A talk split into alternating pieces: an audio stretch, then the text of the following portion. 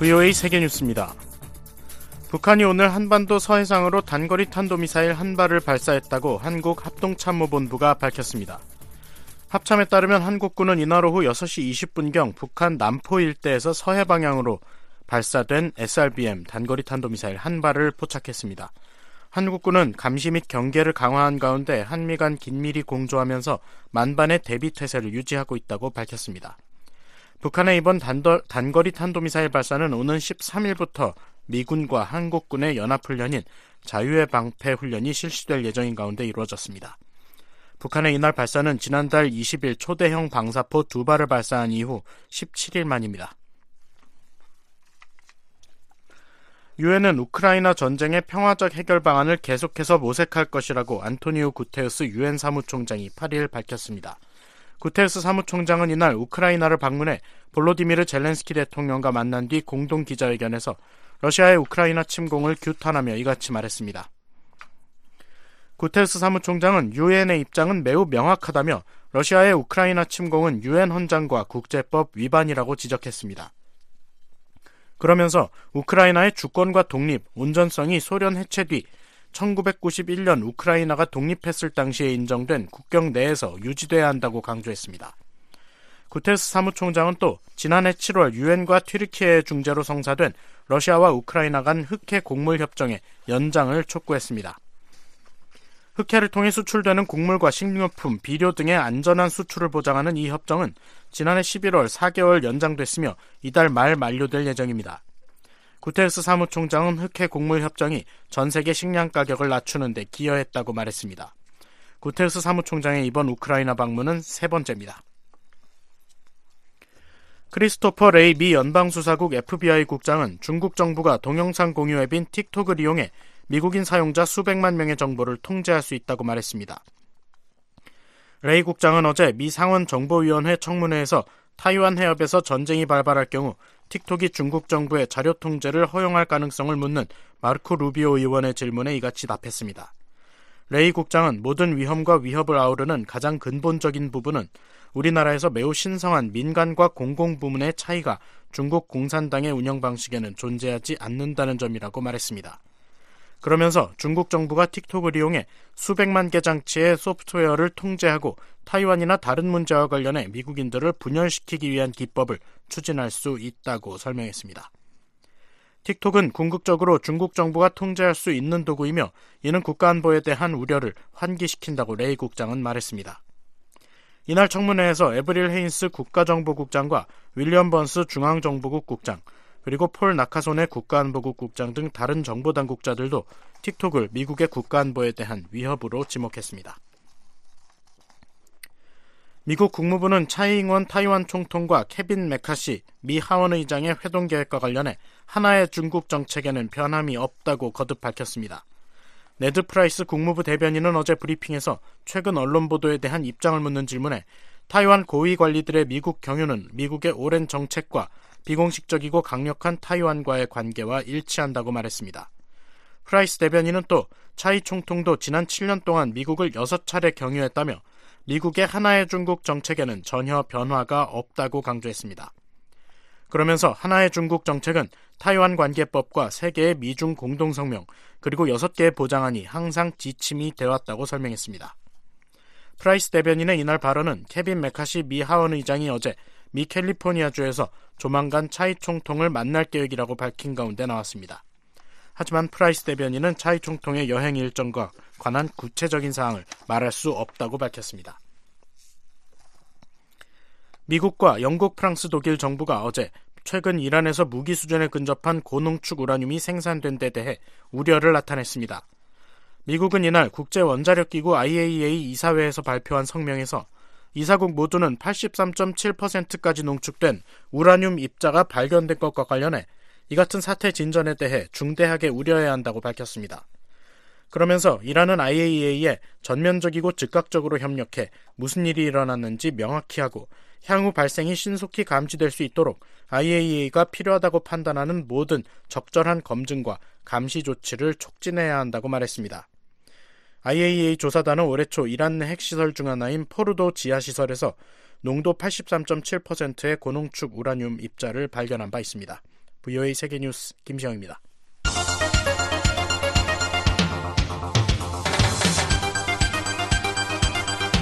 VOA News Today. 여러분 안녕하십니까? 2023년 3월 9일 목요일 VOA 뉴스 Today 3부 시작하겠습니다. 진행의 노시창입니다. 이 시간에 보내드릴 주요 내용입니다. 북한이 오늘 즉 9일 단거리 탄도미사일 SRBM을 발사했습니다. 윤석열 한국 대통령이 오는 16일 일본을 방문해 기시다 후미오 총리와 정상회담을 갖는다고 한국 대통령실이 밝혔습니다. 미 국무부는 미한일 3자 확장 억제 협의체 창설론에 대한 입장을 묻는 질문에 두 동맹국과의 공약이 철통 같다며 삼국 협력이 중요하다고 밝혔습니다. 내일 북한 날씨 대체로 맑겠으나 밤에 함경북도 동해안에는 눈이 오는 곳이 있겠습니다. 아침 최저 기온 영하 4도에서 영상 5도, 낮 최고는 5도에서 20도입니다.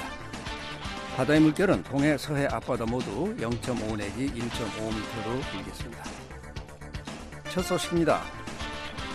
앞서 뉴스에서 전해드린 바와 같이 북한이 오늘 한반도 서해상으로 단거리 탄도 미사일 SRBM 한 발을 발사했습니다.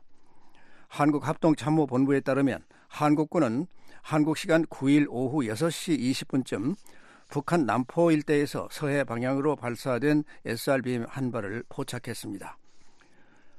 북한의 이번 SRBM 발사는 오는 13일부터 미군과 한국군의 연합훈련인 자유의 방패 훈련이 실시될 예정인 가운데 나왔습니다.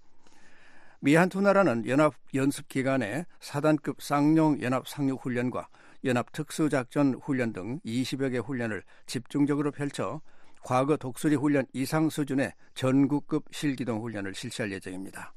전문가들은 연합훈련이 진행되면서 북한의 무력 시위는 계속될 가능성이 있는 것으로 분석하고 있습니다. 다음 소식입니다. 윤석열 한국 대통령이 다음 주 일본을 방문해 기시다 후미오 총리와 정상회담을 갖습니다. 한국 정부의 일제 강제징용 해법으로 양국 관계 개선의 계기가 만들어진 상황에서 이루어진 한국 대통령의 4년 만의 방일입니다. 서울에서 김한영 기자가 보도합니다. 윤석열 한국 대통령이 일본 정부 초청으로 오는 16일부터 1박 2일간 일본을 방문해 기시다 후미오 총리와 정상회담을 갖는다고 한국 대통령실이 9일 밝혔습니다. 일본 정부 대변인인 마스노 히로카즈 관방 장관도 이날 정례회견에서 윤 대통령 방위를 알리며 기시다 총리가 윤 대통령과 회담하고 만찬도 함께할 예정이라고 발표했습니다. 지난해 5월 취임한 윤 대통령의 첫 방일이고 한국 대통령으로선 2019년 6월 문재인 당시 대통령이 주요 20개국 정상회의 참석차 오사카를 찾은 이후 약 4년 만입니다. 윤 대통령 방일은 한국 정부가 지난 6일 양국 간 갈등 현안이었던 일제 강점기 강제 징용 피해 배상 문제를 한국이 독자적으로 해결하겠다는 방침을 밝히고 일본 정부도 역대 내각의 역사 인식을 계승한다는 입장 발표를 통해 호응하는 흐름 속에서 이루어진 겁니다. 윤 대통령 방일은 실무 방문이 될 것이라고 마스노 장관은 전했습니다.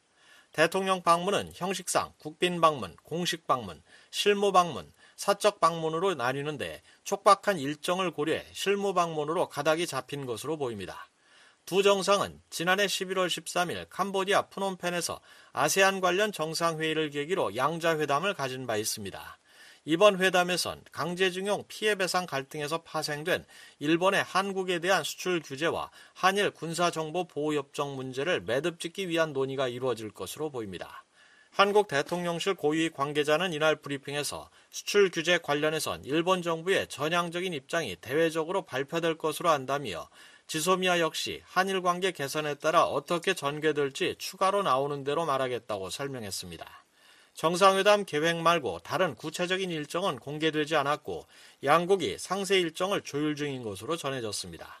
대통령실은 이번 방문으로 12년간 중단됐던 한일 양자 정상교류가 재개되며 이는 한일 관계 개선과 발전에 중요한 이정표가 될 것이라며 양국 정상이 정례적으로 상대국을 오가는 정상 셔틀 외교 복원을 공식화했습니다.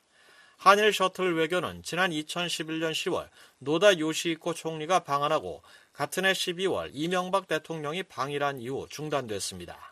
대통령실은 윤 대통령의 이번 방위를 통해 양국이 과거의 불행한 역사를 극복하고 미래로 나아가기 위해 안보, 경제, 사회, 문화 다방면에 걸친 협력이 확대되고 양국 국민 간 교류가 한층 활성화되기를 바란다고 말했습니다. 서울에서 VOA 뉴스 김환용입니다. 미 국무부는 미 한일 3자 확장 억제 협의체 창설 가능성에 대한 보도와 관련해 한국과 두 동맹에 대한 굳건한 방위 공약을 확인했습니다. 북한의 핵 위협에 대응하고 자유롭고 개방된 인도 태평양을 위한 세 나라 협력의 중요성도 강조했습니다. 조은정 기자가 보도합니다. 국무부는 한국과 일본에 대한 확장 억제 공약이 철통 같다며 미한일 3국 협력을 강조했습니다. 네드 프라이스 대변인은 8일 정례 브리핑에서 미한과 미일 간 양자 확장 억제 협의체를 미한일 3자 협의체로 만들 필요가 있느냐는 질문에 즉답을 피한 채 이 같은 입장을 확인했습니다. Our extended deterrence commitment to Japan and the ROK is ironclad. Uh, we have taken every opportunity we have uh, to deepen and to 프라이스 대변인은 일본과 한국에 대한 확장 억제 공약이 철통 같다며 이를 심화하고 실질적인 효력이 있도록 모든 기회를 활용했다고 말했습니다. 이어 확장 억제를 더욱 강화하고 북한의 불법 무기 프로그램의 진전을 제한하기 위해 우리는 한국, 일본을 비롯한 다른 파트너와 동맹국들과 함께 협력하고 있다고 말했습니다. 프라이스 대변인은 거듭 같은 질문을 받고 우리의 확장 억제 공약이 현재에도 앞으로도 철통 같다는 점에는 의문의 여지가 없다고 강조했습니다. Our commitment to extended deterrence uh, today going forward uh, is ironclad. There is no question about that. Uh, 프라이스 대변인은 한국과 일본은 확장 억제 정책에 적용을 받고 있다며 우리는 북한의 불법 무기 프로그램의 진전을 제한하고 대응하기 위해 양자적, 삼자적으로 계속 협력할 것이라고 말했습니다. 그러면서 수년간 이런 협력이 있었지만 최근 몇 달간 삼각 협력이 더욱 심화됐다고 말했습니다. What we've been able to do more in uh, recent years and even more so recent months uh, is that trilateral cooperation. 프라이스 대변인은 미한 간, 미일 간 양자적 측면이 중요하지만 삼국 간 요소도 근본적으로 중요하다며 이는 우리가 공통으로 직면한 북한의 위협에 대응하기 위한 것일 뿐 아니라 우리의 공통 비전인 자유롭고 개방된 인도 태평양을 위해서라고 말했습니다. 이어 미한일은 이해관계가 같고 가치를 공유한다며 조약 동맹들인 한국, 일본과의 삼각 협력 강화는 인도 태평양과 그 너머에 이러한 가치를 보호하고 증진하는 데 효과적이라고 말했습니다. 앞서 일본 언론은 8일 미국 정부가 한국과 일본 양국 정부의 핵 억지력과 관련한 새로운 협의체 창설을 타진했다고 보도했습니다. 새로운 3자 협의체 창설은 핵 우산을 포함한 미국의 확장 억제에 대한 한일의 신뢰성을 확보하고 핵 억지력 관련 협조를 강화하기 위한 의도인 것으로 알려졌습니다. VOA 뉴스 조은정입니다. 한국 정부가 일제 강제 징용 피해자 배상 방안을 발표하고 윤석열 대통령의 일본과 미국 연쇄 방문이 확정되면서 미 한일 3국 간 안보 협력 강화 움직임이 본격화하는 양상입니다. 서울에서 김환영 기자가 보도합니다. 한국 정부가 최근 일제 강제징용 피해배상 해법을 발표하자 미국은 적극적인 환영 의사를 표했고 일본은 긍정적인 입장을 밝혔습니다. 이를 계기로 고조되고 있는 북핵 위협 등에 대응한 한일 안보 협력의 폭이 넓어질 것이라는 전망이 나옵니다. 한일 양국은 한국 정부가 강제징용 문제 해법을 발표하면서 밝힌 미래지향적 한일 관계 구축이라는 목표를 뒷받침할 후속 조치들을 조율하고 있는 것으로 알려졌습니다. 전문가들은 한일 간 군사정보보호협정, 지소미아의 법적 지위 정상화가 이루어질 가능성을 높게 보고 있습니다. 한일 지소미아는 양국이 북한군과 북한 사회 동향, 핵과 미사일 정보 등을 공유하기 위해 지난 2016년 11월 체결한 군사협정으로 양국이 수집하고 보유한 관련 정보를 서로 보완하는 게 주된 목표입니다. 그러나 일본 측이 2018년 10월에서 11월 사이 한국 대법원이 내린 일제 강제동원 피해배상 판결에 따른 보복 차원에서 2019년 7월부터 수출 규제 강화 조치를 취하면서 폐기 직전까지 갔었습니다. 당시 한국 정부는 미국의 요구 등을 감안해 수출 규제 관련 협의를 조건으로 한일 지소미아 종료를 조건부 유예한다고 한 발 물러섰습니다. 현재 한일 군사당국 간에는 지소미아에 따른 북한 관련 정보의 사후 공유가 이루어지고 있지만 법적 지위는 한국의 조건부 종료 유예 선언 이후 5년째 계속 불안정한 상태에 있습니다. 민간 연구기관인 하산정책연구원 차두현 수석연구위원은 한국 정부의 강제징용 해법 발표로 지소미아 정상화를 향한 물꼬가 트인 셈이라고 평가했습니다.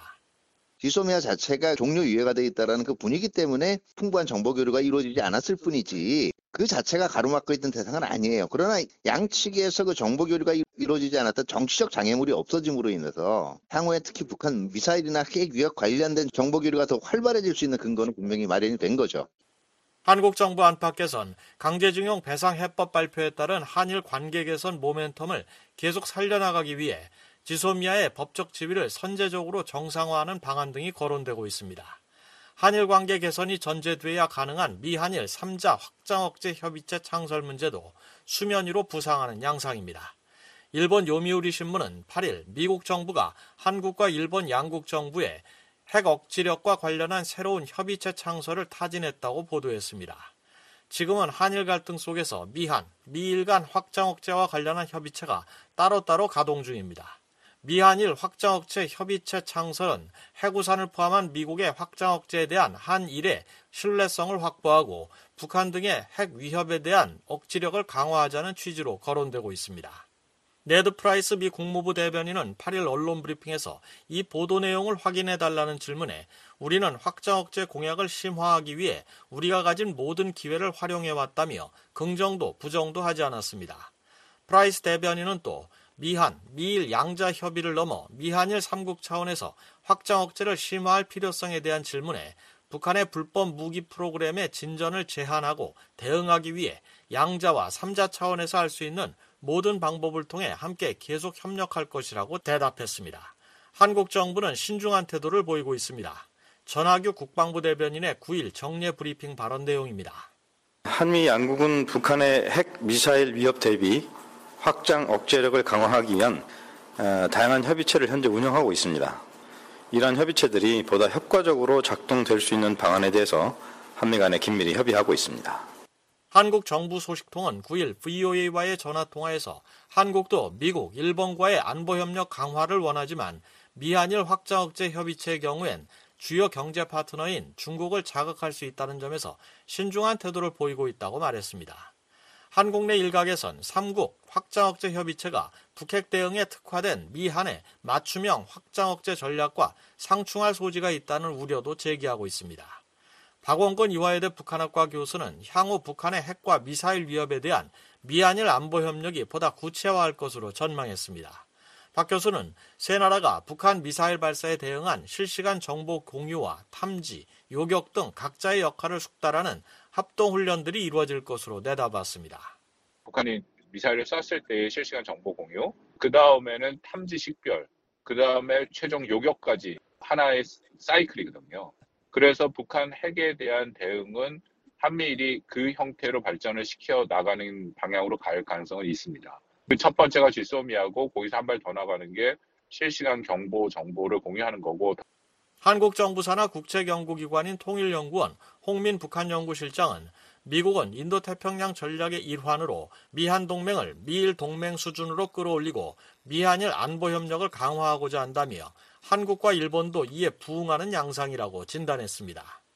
미국이 이 영내에서의 전쟁을 억제하고 상황을 관리하고 또 북한과 중국이 대만 문제나 또 한반도 차원의 문제에서 군사적인 충돌성을 넘지 않도록 억제하는 부분들 이런 부분들에서 한일이 필수적으로 같이 협력을 할 수밖에 없다. 뭐 이런 구도를 견인하고 있는 게 아닌가. 그리고 일본과 이제 한국도 각각의 이해 측면에서 거기에 부합하는 것이 필요하다고 판단하고 강화를 하고 있는 지 않을까라는 생각이 듭니다.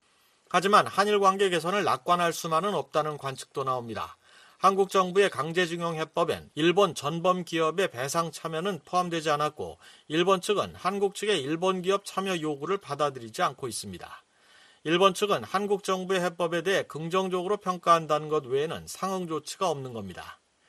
한국 내에선 윤석열 대통령이 오는 16일부터 이틀간 일본을 방문해 기시다 후미오 총리와 가질 예정인 정상회담에서 일본 측이 한국의 강제징용 해법에 호응하는 후속 조치를 내놓을지 주목하고 있습니다.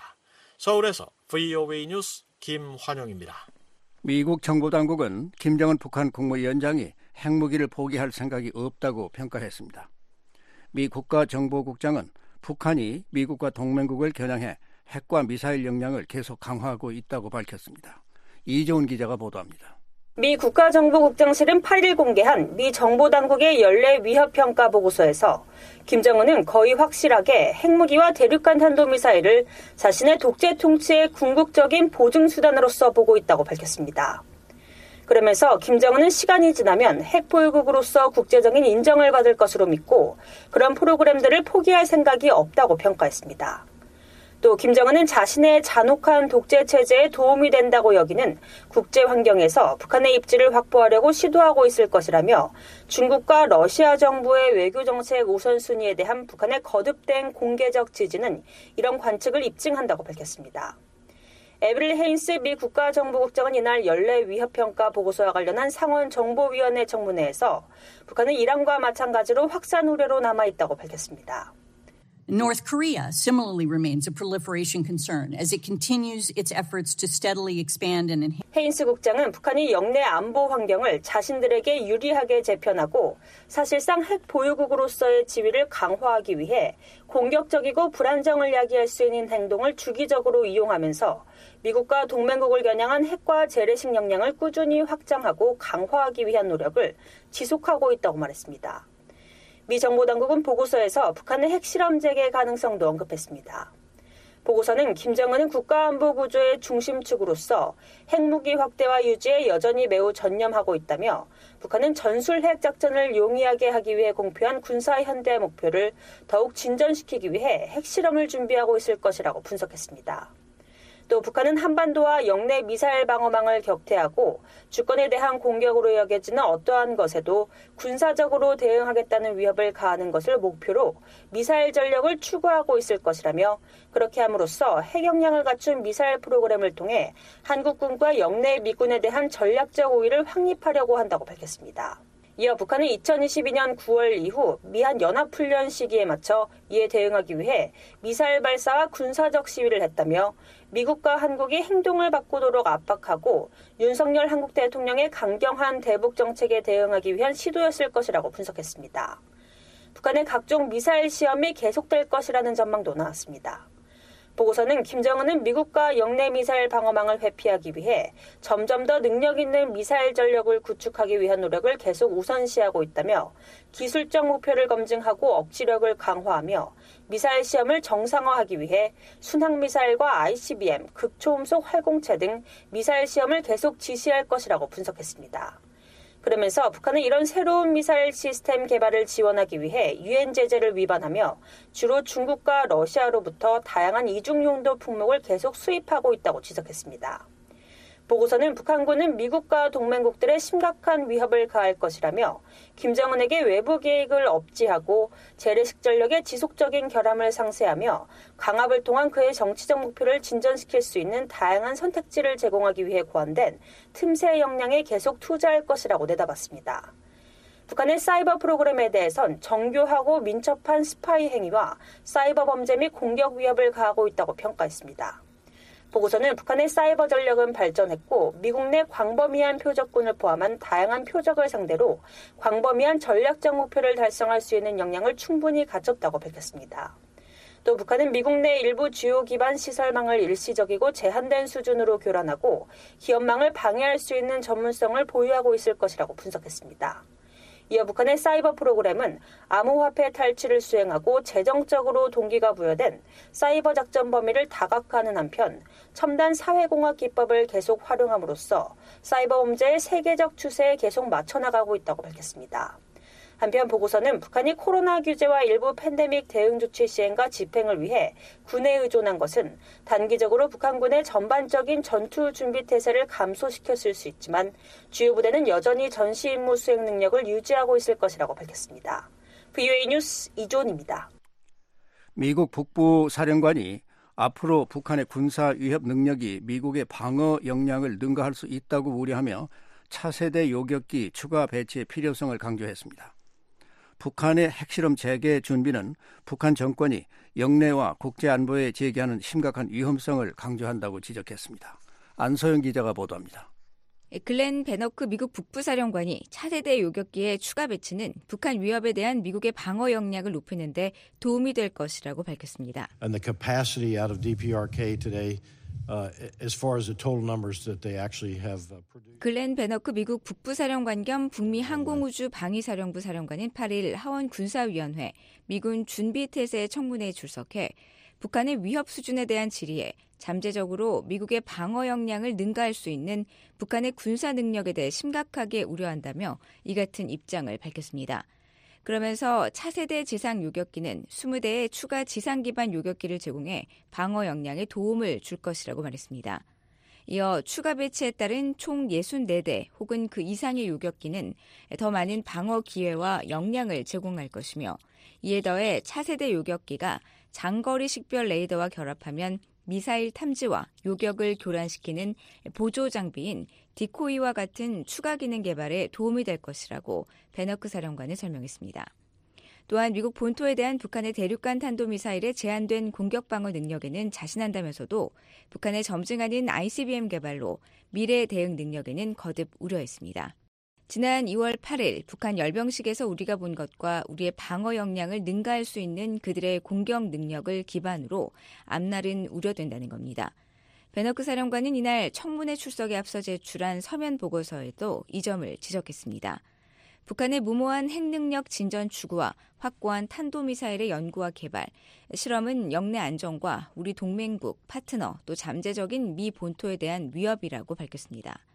이어 하지만 오늘날 나는 제한된 북한의 탄도미사일 위협으로부터 본토를 방어할 수 있는 현재 능력에 대해 확신한다면서도 앞으로 북한의 탄도미사일 위협에 대응할 수 있는 미래 능력에 대해 우려한다고 밝힌 겁니다.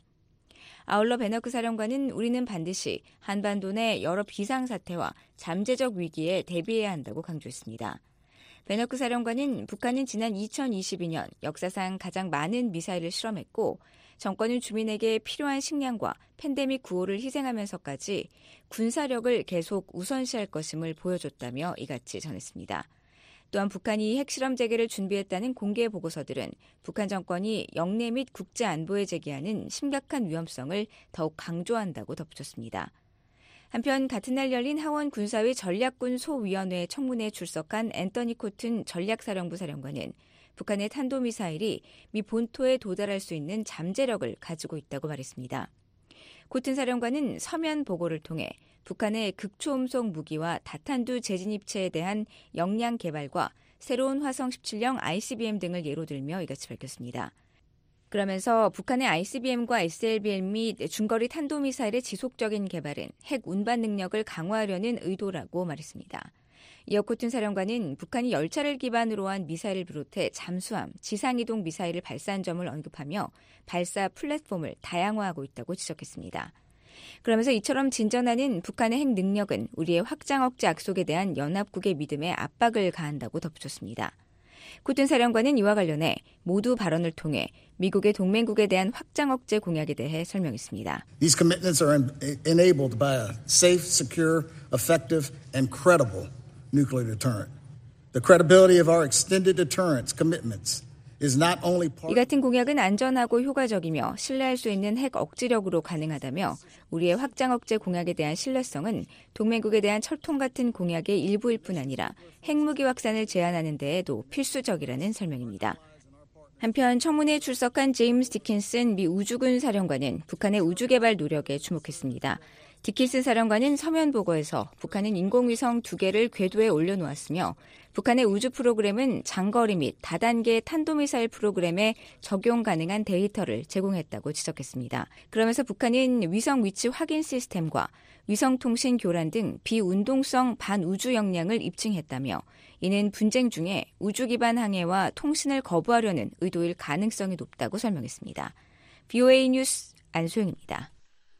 다음 주 시행되는 미한 연합훈련 자유의 방패가 한국 방어에 대한 미국의 철통 같은 약속을 보여준다고 주한 미군이 밝혔습니다.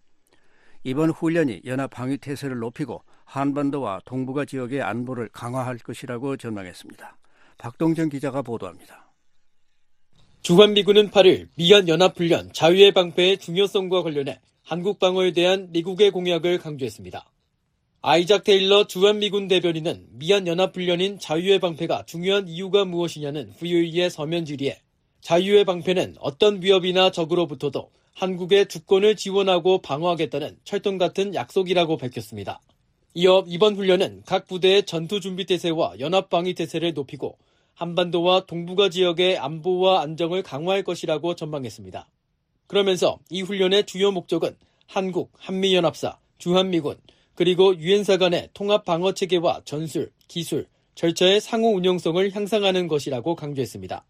테일러 대변인은 자유의 방패가 실시간 훈련의 요소를 건설적인 시뮬레이션과 통합하는 방어 위주의 야외 기동 훈련이라며 자유의 방패는 한국, 미국과 다국적 파견국의 실제 부대 참여에 초점을 맞추고 있다고 덧붙였습니다.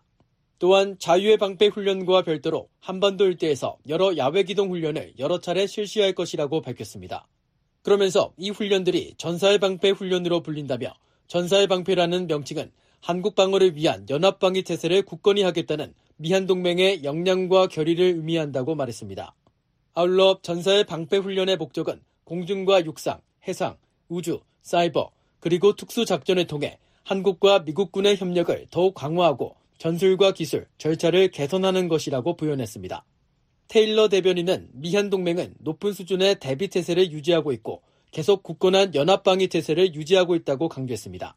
이어 우리는 이곳 한반도에서 수십 년 동안 연합훈련을 해왔다며 이를 통해 70년 동안 한반도와 동북아의 안보와 안정을 보정해왔다고 했습니다. 한편 테일러 대변인은 최근 미 공군의 장거리 전략 폭격기인 B-1B와 B-52H가 잇따라 한반도에 전개돼 한국 공군의 첨단 전투기와 연합 공중 훈련을 한 것에 대해선 미한 연합 방어 능력과 한반도 방어를 위한 확장 억제력 제공에 대한 확고한 의지를 보여준다고 말했습니다. 앞서 미한 두 나라 군 당국은 연합방위 태세 확립을 위해 오는 13일부터 23일까지 11일간 자유의 방패 연합연습을 시행한다고 3일 공동 발표했습니다. 테일러 대변인은 이날 브리핑에서 이번 연합훈련은 변하고 있는 안보 환경과 북한의 공세적 위협, 최근 일어난 전쟁과 분쟁들로부터의 교훈 등이 반영된 시나리오를 기반으로 맞춤형 연습을 실시해 동맹의 대응 능력을 한층 더 강화할 것이라고 밝혔습니다. VOA 뉴스 박동정입니다. 유엔 인권기구가 세계 여성의 날을 맞아 북한 당국에 심각하고 만성적인 여성 인권 침해를 인정하고 개선 조치를 추진할 것을 촉구했습니다. 한국과 캐나다도 북한 여성이 이중 차별을 받고 있다며 여성권 지위가 향상돼야 한다고 밝혔습니다. 김영건 기자가 보도합니다.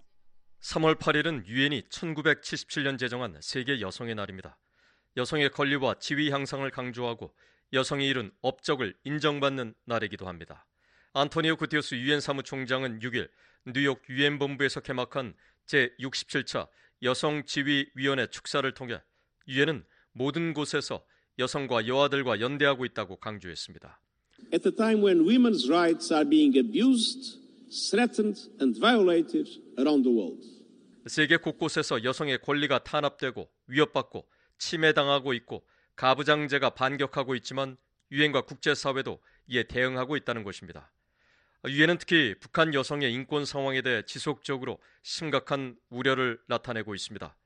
서울 유엔인권 사무소는 8일 비오에 보낸 성명에서 북한 헌법은 여성에게 동등한 권리와 지위를 부여하고 정부는 그들의 관점에서 양성평등이 달성됐다고 밝히고 있지만 북한에서 발생하는 광범위하고 폭넓은 인권 침해는 잘 기록돼 있다고 지적했습니다. 그러면서 세계 여성의 날은 북한 여성들이 직면한 특별하고 독특한 인권 침해에 대해 성찰할 기회를 제공한다고 강조했습니다. 이어 여성의 상황을 정확히 이해해야 이런 인권 침해를 해결할 의미 있는 공고가 이뤄질 수 있다며 첫 단계로 북한은 성차별이 국내에서 발생하고 있음을 인정해야 한다고 밝혔습니다. 이를 토대로 의미 있는 개혁을 시행해 법적으로나 실제적으로 양성평등을 실현할 의미 있는 개혁을 추진해야 한다는 것입니다. 서울 유엔인권 사무소는 북한의 여성인권 상황은 심각하고 만성적이라며 특히 구금시설 내 성폭력 방지, 성별에 따른 건강 서비스, 위생 문제 등을 해결해야 한다고 권고했습니다. 또 코로나 팬데믹 이후 장마당 활동을 통해 가족의 생계를 책임지는 여성들의 압박이 가중된 점을 지적하며 북한 정부는 여성의 경제 기여를 인정하고 이런 기여를 보호하고 촉진해야 한다고 권고했습니다. 아울러 성차별은 북한에서 일어나는 인권 침해를 이해하는 유일한 렌즈가 아니라며 고질적인 성분과 도시와 농촌의 거주권 문제, 돈에 대한 접근성 차별 등 다양한 요소가 인권 침해에 영향을 미친다고 지적했습니다. 서울 유엔인권 사무소는 이날 별도로 트위터를 통해 북한 내 성평등 증진을 위한 다섯 가지 제언을 올렸습니다. 차별적 고정관념과 가부장적 태도 철폐, 법과 실제 적용에서 성평등의 보장, 고위직 여성 비율의 확대 등을 추진해야 한다는 것입니다. 이신화 한국 외교부 북한인권 국제협력 대사는 이와 관련해 8일 VOA와의 전화 통화에서 가족의 생계를 책임지면서도 이중차별을 받는 북한 여성들의 상황을 주목해야 한다고 말했습니다. 여성이 그렇게 열심히 일을 하면서 그와 동시에 어, 가정폭력이나 성적 착취나 뭐 여러 가지 다양한 차별적, 하대적 그 문화 속에서 좀 이중으로 고충을 받고 있는 그런 문제를 굉장히 안타깝게 생각하고 이제 국제사회가 힘을 합쳐서 어떻게 그것을 개선할 것인가를 노력해 보는 것이 굉장히 중요할 것 같습니다. 이 대사는 특히 여성은 꽃이라고 하는 등 온갖 미사 여구를 모두 동원하면서도 실제로는 여성을 돌보지 않는 북한 정권의 행태에 대해서도 자성이 필요하다고 지적했습니다. 자본주의 사회에서는 여성 천시가 지배하고 있다라고 그러고 본인들은 남녀 평등이 되어 있는 축복받은 천국에서 살고 있다라고 말을 하는데 그게 그 남녀 평등권 법령을 공포한 것이 북한 여성들의 실질적인 인권이나 삶의 질을 개선한 것은 아니지 않습니까? 그냥 그건 그냥 보여주기, 보여주기식인 거고 그런 불편한 진실이라고 저는 생각을 합니다. 세계 곳곳에서는 8일 세계 여성의 날을 기념하는 다양한 행사가 열렸습니다. 서울의 캐나다 대사관은 이날 민간단체와 함께 북한 여성 문제를 주제로 행사를 열었습니다. 캐나다 대사관은 트위터를 통해 북한 인권단체 한미래와 함께 생존자 증언에 기반한 북한 내 젠더 기반 폭력 책임 규명을 위한 진지하고 강력한 내용의 브리핑을 주최했다고 밝혔습니다. 그러면서 캐나다는 북한의 인권 침해에 대한 책임을 규명하고자 하는 노력을 적극 지지한다고 덧붙였습니다. 500여 년의 역사를 자랑하는 영국 런던의 웨스트민스터 스쿨에선 이날 탈북민 인권 활동가 박지현 씨의 강연이 열렸습니다. 박 씨는 행사 후 VOA에 양성평등도 중요하지만 북한 여성권을 실질적으로 개선하기 위해선 북한 체제의 변화가 불가피하다는 점을 200여 명의 학생들에게 강조했다고 말했습니다. 학생들한테 제가 얘기했던 게 그거예요. 우리가 미디어에서 보고 있는 그 이미지가 전부가 아니라는 거. 국제사회가 저는 그냥 북한 인권 문제 하게 되면 단순하게 이렇게 밖에 있는 여성들이 받고 있는 뭐 성폭행, 성추행, 뭐 강간 이런 식으로 자꾸 북한 여성 인권을 다가간다면 저는 한평생 해도 북한 여성 인권 어, 바꿀 수 없다고 생각해요. 왜냐하면 그 안에 제도적 시스템을 제대로 이해를 못한다면. 네. 박 씨는 또 최근 김정은 국무위원장의 각종 정치 행사의 모습을 드러내는 딸 김주혜의 포동포동한 모습과 각종 인권 침해를 받으며 허약하게 살아가는 지방 여성들 사이의 괴리 등 성분 차별 철폐부터 관심을 가져야 한다고 지적했습니다. 그 성분 시스템 자체를 없애야 되는 거죠. 그걸 없애야만 성분 시스템 자체를 없애야만 여성들이 이제 공평하게 받을 수 있는데 뭐 평양 여성하고 지방 여성의 차이도 있고 받는 혜택이 다르고 또 결혼해서도 마찬가지잖아요. 어떤 사람과 결혼하는가에 따라서 그 여성이 받는 혜택이 다 다르기 때문에 일단은 북한에서는 그 성분 시스템 진짜 아직까지 전 세계에서도 모르는 그 성분 시스템 그것 자체부터 알아야 돼 사람들이 그걸 알아야만 미국에서도 세계 여성의 날을 맞아 대통령의 성명과 다양한 기념 행사들이 열렸습니다. 조 바이든 대통령은 이날 성명을 통해 여성과 여아는 우리 사회의 모든 측면에서 성공과 발전의 필수라고 강조했습니다. 그러면서 여성과 여아들을 위해 기회를 증진하는 건 모두를 위한 안보, 안정, 번영을 강화한다면서 우리는 인구의 절반이 소외된다면 우리 시대의 중대한 글로벌 과제를 해결할 수 없다는 걸 알고 있다고 말했습니다. 바이든 대통령은 또 전 세계적으로 너무 많은 지역에서 여성과 여아들의 권리가 계속 공격받고 있다며 아프가니스탄과 이란, 러시아의 침공으로 어려움을 겪는 우크라이나 여성 등을 지적했습니다. 이어 미국은 인권을 보호하고 증진하는 중요한 일에서 전 세계 여성, 여아들과 연대하고 있다면서 국내적으로는 지난해 여성폭력 방지법 재승인 법안에 서명하며 관련 기금을 사상 최대 액수인 7억 달러로 증액한 점을 강조했습니다. 한편 민간단체인 북한자유연합과 디펜스 포럼 등은 탈북 여성 3명을 미국으로 초청해 다음 주 워싱턴의 의회 건물과 뉴욕에서 잇따라 북한 여성 인권 관련 행사를 열 것이라고 밝혔습니다. BA 뉴스 김영권입니다. 북한은 평산 우라늄 광산을 지속적으로 운영해 왔으며 이곳이 핵물질 생산에 중추적 역할을 하고 있다고 전 국제원자력기구 IA 사무 차장이 밝혔습니다. 북한이 핵무기 생산량을 늘리기 위해서 다른 광산과 핵시설을 운영 중일 가능성도 있다고 분석했습니다. 조상진 기자가 보도합니다. 국제원자력기구 IAEA 사무차장을 지낸 올리 하이노넨 스팀슨 센터 특별연구원은 북한 황해북도 평산 우라늄 광산의 주 갱도와 정년 시설이 지난 30년 동안 쉼없이 가동돼 왔다고 지적했습니다. First of all, it has been operating now for more than 30 years. So it has never stopped as far as I know. 하이노넨 특별연구원은 8일 BOA와의 전화 통화에서 지난 7일 미국의 북한 전문 매체 38로스가 북한 평산 우라늄 광산의 일부 휴면 갱도에서 채굴 활동이 관측됐다고 보도한 데 대해 이같이 밝혔습니다. 그러면서 일부 갱도의 가동이 잠시 멈춘 것은 최근 몇 년간 있었던 비 피해와 태풍 등의 영향에 따른 갱도 보수 때문이었을 것으로 관측했습니다. 하이노넨 특별연구원은 그동안 평산 우라늄 광산 시설이 영변 핵시설 단지 등 북한의 다른 주요 핵시설에 가려 큰 주목을 받지 못한 것처럼 보이지만 실제로는 핵심적 역할을 수행하는 곳이라고 평가했습니다. It's a key.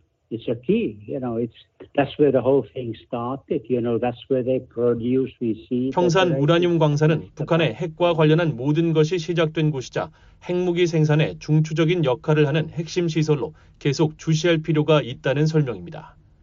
특히 북한 핵무기 프로그램과 민간 핵 프로그램 활동에 필요한 모든 것을 제공하기에 충분한 규모를 갖추고 운영돼 왔다면서 영변 핵시설에서 우라늄을 농축하기 위한 연료를 제공하고 핵무기 프로그램을 위한 우라늄을 생산할 수 있는 충분한 능력을 갖춘 시설이라고 말했습니다.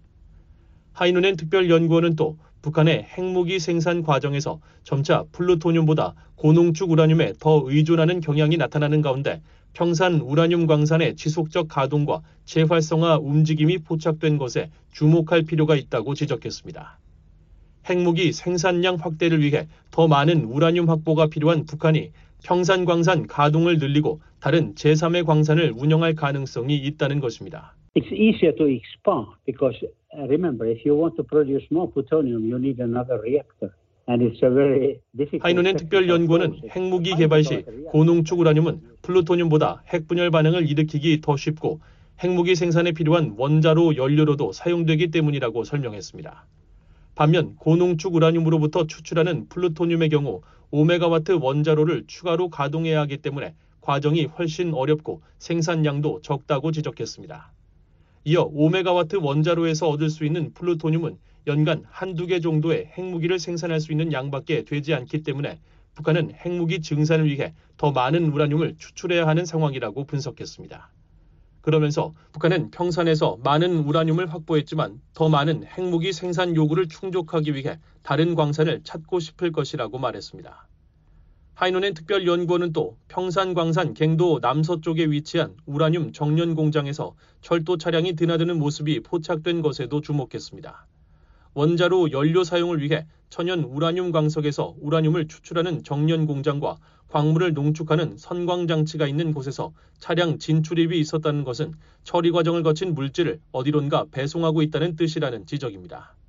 그러면서 북한이 이를 우라늄 농축 시설이 있는 영변 핵시설과 알려지지 않은 미상의 핵시설로 보냈을 가능성이 크다고 관측했습니다. Certainly everyone thinks that okay, they ship it to Yongbyon because that's where the 하이노넨 특별연구원은 과거 북한이 고농축 우라늄 생산을 위한 화학 물질인 육부라 우라늄을 리비아로 보낸 사례를 언급하면서 당시 IAEA의 사찰이 있었기 때문에 해당 물질이 영변에서 나왔을 가능성은 낮다고 지적했습니다.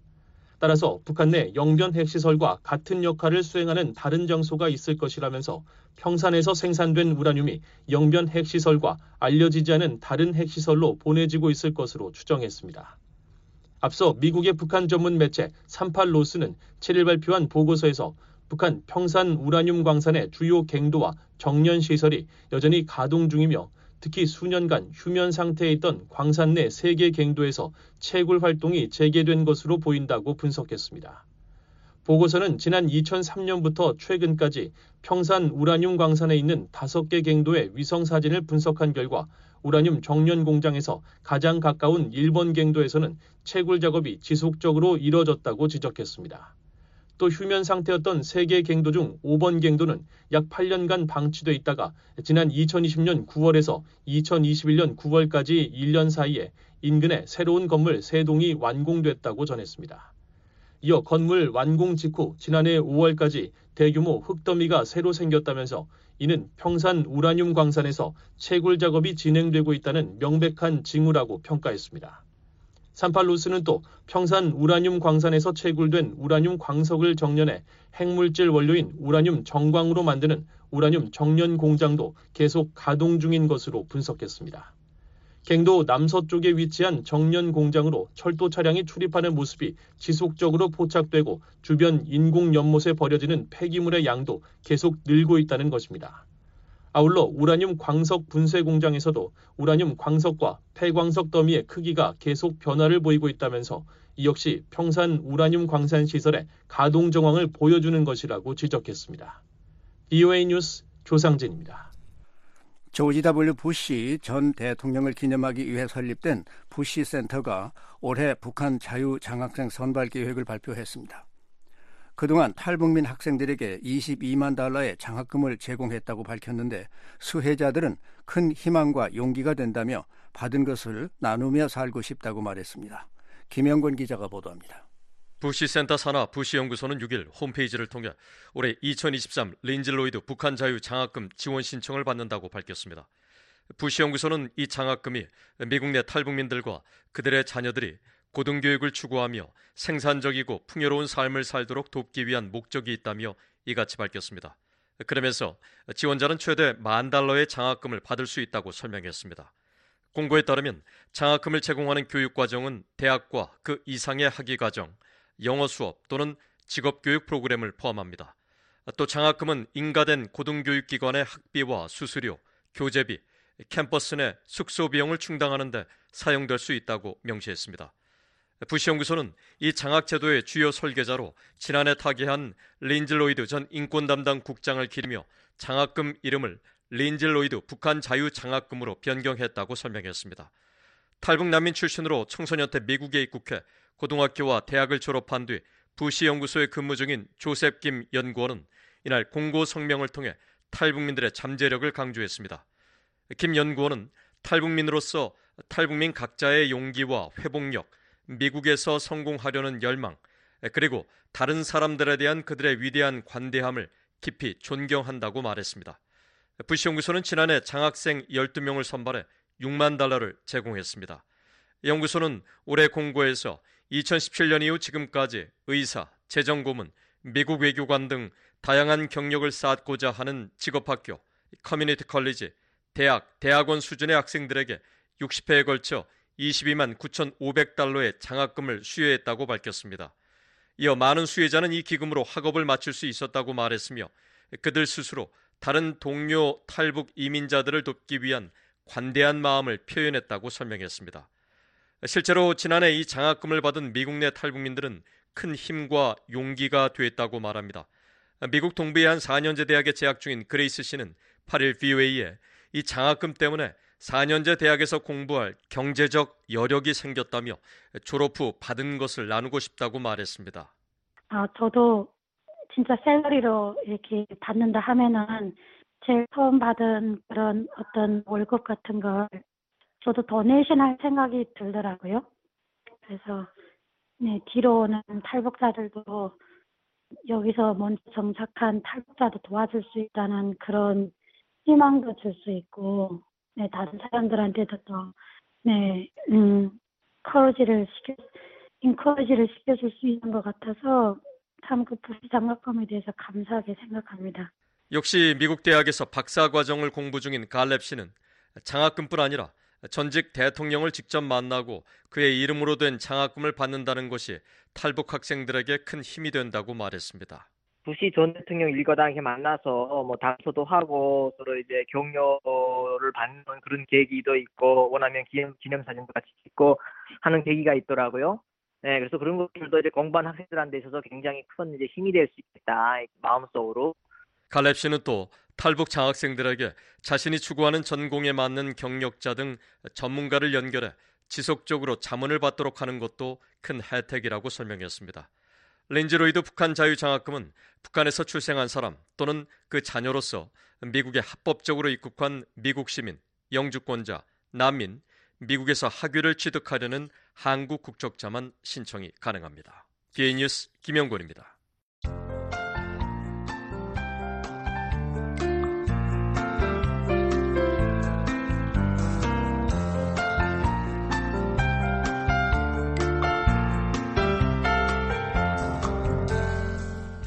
VOA 뉴스 투데이 북한 날씨 알아봅니다. 내일 북한은 대체로 맑겠으나 함경도 동해안 가끔 구름이 많이 끼겠습니다. 밤에는 함경 북도 북부 동해안에 눈이 오는 곳도 있겠습니다. 아침 최저 기온은 영하 13도에서 2도, 낮 최고는 0도에서 16도, 바다의 물결 동해 서해 앞바다 모두 0.5 내지 1.5m로 일겠습니다. 지역별 날씨 살펴보겠습니다. 평양은 맑겠습니다. 최저 3도, 최고는 19도로 올라가겠습니다. 안주 맑겠고 최저 2도, 최고 18도. 남포도 맑고 최저 3도, 최고 19도. 신의주는 오전에 구름 많이 끼다 오후에 맑아지겠습니다. 최저 2도, 최고 14도입니다. 삭주는 구름이 끼겠습니다. 최저 1도, 최고 18도. 강계는 오전에 구름 끼다 오후에 맑겠습니다. 최저 0도, 최고는 20도. 해주 맑겠습니다. 최저 4도, 최고 11도입니다. 개성도 맑겠습니다. 최저 4도, 최고 18도입니다. 함흥은 맑고 최저 1도, 최고 13도. 장진 맑고 최저 영하 3도, 최고 16도. 해산 오전에 구름 끼다 오후에 맑겠습니다. 최저 영하 3도, 최고는 17도입니다. 원산 맑겠습니다. 최저 5도, 최고는 10도입니다. 청진 오전에 맑고 오후에는 흐리고 한때 눈이 오겠습니다. 최저 0도, 최고 7도입니다. 선봉도 오전에 맑다가 오후에는 흐리고 한때 눈이 내리겠습니다. 최저 영하 2도, 최고는 5도가 되겠습니다.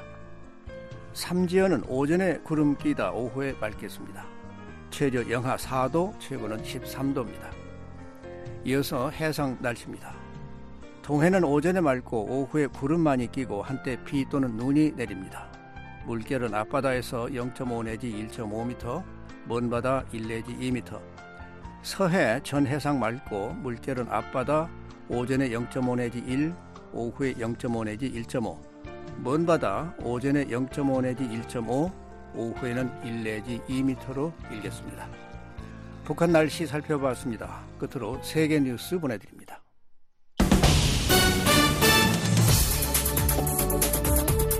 VOA 세계뉴스입니다. 영국군은 8일 노르웨이 북부의 북극 작전용 기지를 신설했다고 밝혔습니다. 영국 해군은 이날 보도자료에서 노르웨이 북부에 설치된 캠프 바이킹은 영국이 혹한의 날씨에서 싸울 수 있는 군대가 필요할 때 의존할 해병 특공대의 중추기지 역할을 할 것이라고 밝혔습니다. 영국 해군은 이 특공대가 2차 세계대전 당시 북극 전쟁의 유산을 기반으로 구축됐지만 북방 고위도 지역이 핵심 전구로 다시 떠오르면서 새 시설이 필요했다고 말했습니다. 또 해당 기지는 전략적으로 노르웨이 육군 기지 옆에 위치해 있어 영내 위협 억제에 이상적이며 이를 통해 북대서양 조약 기구 나토 북쪽 측면과 가까운 노, 동맹국 노르웨이를 보호하기 위한 영국의 신속 대응이 가능하다고 설명했습니다. 특히 약 1000명의 특공대원들이 최근 이 기지에 배치돼 합동 원정군과 나토 동맹들과 혹독한 환경에서 훈련 중이라고 말했습니다. 캠프 바이킹이 위치한 노르웨이 트롬세는 러시아와 직선거리로 약 700km 떨어져 있습니다. 유엔은 우크라이나 전쟁의 평화적 해결 방안을 계속해서 모색할 것이라고 안토니우 구테우스 유엔 사무총장이 8일 밝혔습니다. 구테우스 사무총장은 이날 우크라이나를 방문해 볼로디미르 젤렌스키 우크라이나 대통령과 만난 뒤 공동 기자회견에서 러시아의 우크라이나 침공을 규탄하며 이같이 말했습니다. 구테스 사무총장은 유엔의 입장은 매우 명확하다며 러시아의 우크라이나 침공은 유엔 헌장과 국제법 위반이라고 지적했습니다. 그러면서 우크라이나의 주권과 독립, 온전성이 소련 해체 뒤 1991년 우크라이나의 독립 당시 인정됐던 국경 안에서 유지돼야 한다고 강조했습니다. 구테우스 사무총장은 또 지난해 7월 유엔과 튀르키예의 중재로 성사된 러시아와 우크라이나 간 흑해 곡물 협정의 연장을 촉구했습니다. 흑해를 통해 수출되는 곡물과 식료품, 비료 등의 안전한 수출을 보장하는 이 협정은 지난해 11월 4, 4개월 연장됐으며 지난 이달 말 만료될 예정입니다. 구테스 사무총장은 흑해 곡물 협정이 전 세계 식량 가격을 낮추는 데 기여했다고 말했습니다. 구테스 사무총장의 우크라이나 방문은 이번이 세 번째입니다. 미국과 영국, 프랑스, 독일 정부가 어제 최근 이란에서 무기 수준에 근접한 고농축 우라늄이 생산된 데 대해 우려를 나타냈습니다. 미국은 이날 국제원자력기구 IAEA 이사회에서 발표한 성명에서 이사국 모두는 83.7%까지 농축된 우라늄 입자가 발견된 것과 관련해 이 같은 사태 진전에 대해 중대하게 우려해야 한다고 밝혔습니다. 그러면서 이란은 IAEA에 전면적이고 즉각적으로 협력해 무슨 일이 일어났는지 명확히 하고 향후 고농축 우라늄 발생이 신속히 감지될 수 있도록 IAEA가 필요하다고 판단하는 모든 적절한 검증과 감시 조치를 촉진해야 한다고 말했습니다. 영국과 프랑스, 독일도 성명에서 고농축 우라늄이 특히 포르도에서 최근 발견된 데 대해 경악하고 있다면서 우라늄 235의 최대 83.7%라는 농축은 전례 없는 것이며 극도로 심각한 진전이라고 지적했습니다. IAEA 조사단은 올해 초 이란 내 핵시설 중 하나인 포르도 지하시설에서 농도 83.7%의 고농축 우라늄 입자를 발견한 바 있습니다. 핵무기 제조를 위해서는 90% 이상 농축된 우라늄이 필요합니다. 중국은 미국이 직면한 최대 도전이라고 에브릴 헤인스 미국 국가정보국 국장이 밝혔습니다. 헤인스 국장은 어제 미 정보당국의 연례 위협 평가를 주제로 열린 미 상원 정보위원회 청문회에서 중국이 전 세계에서 경제적, 기술적, 정치적, 그리고 군사적으로 미국에 점점 더 도전하고 있다며 이같이 말했습니다. 그러면서 말할 필요조차 없이 중국은 우리에게 다른 나라와는 비교할 수 없는 우선순위라고 강조했습니다. 헤인스 국장은 특히 중국 공산당은 중국을 강대국으로 만들겠다는 시진핑 국가주석의 비전을 실행하기 위해서는 미국의 힘과 영향력을 제거해야 한다고 점점 더 확신하고 있다고 설명했습니다.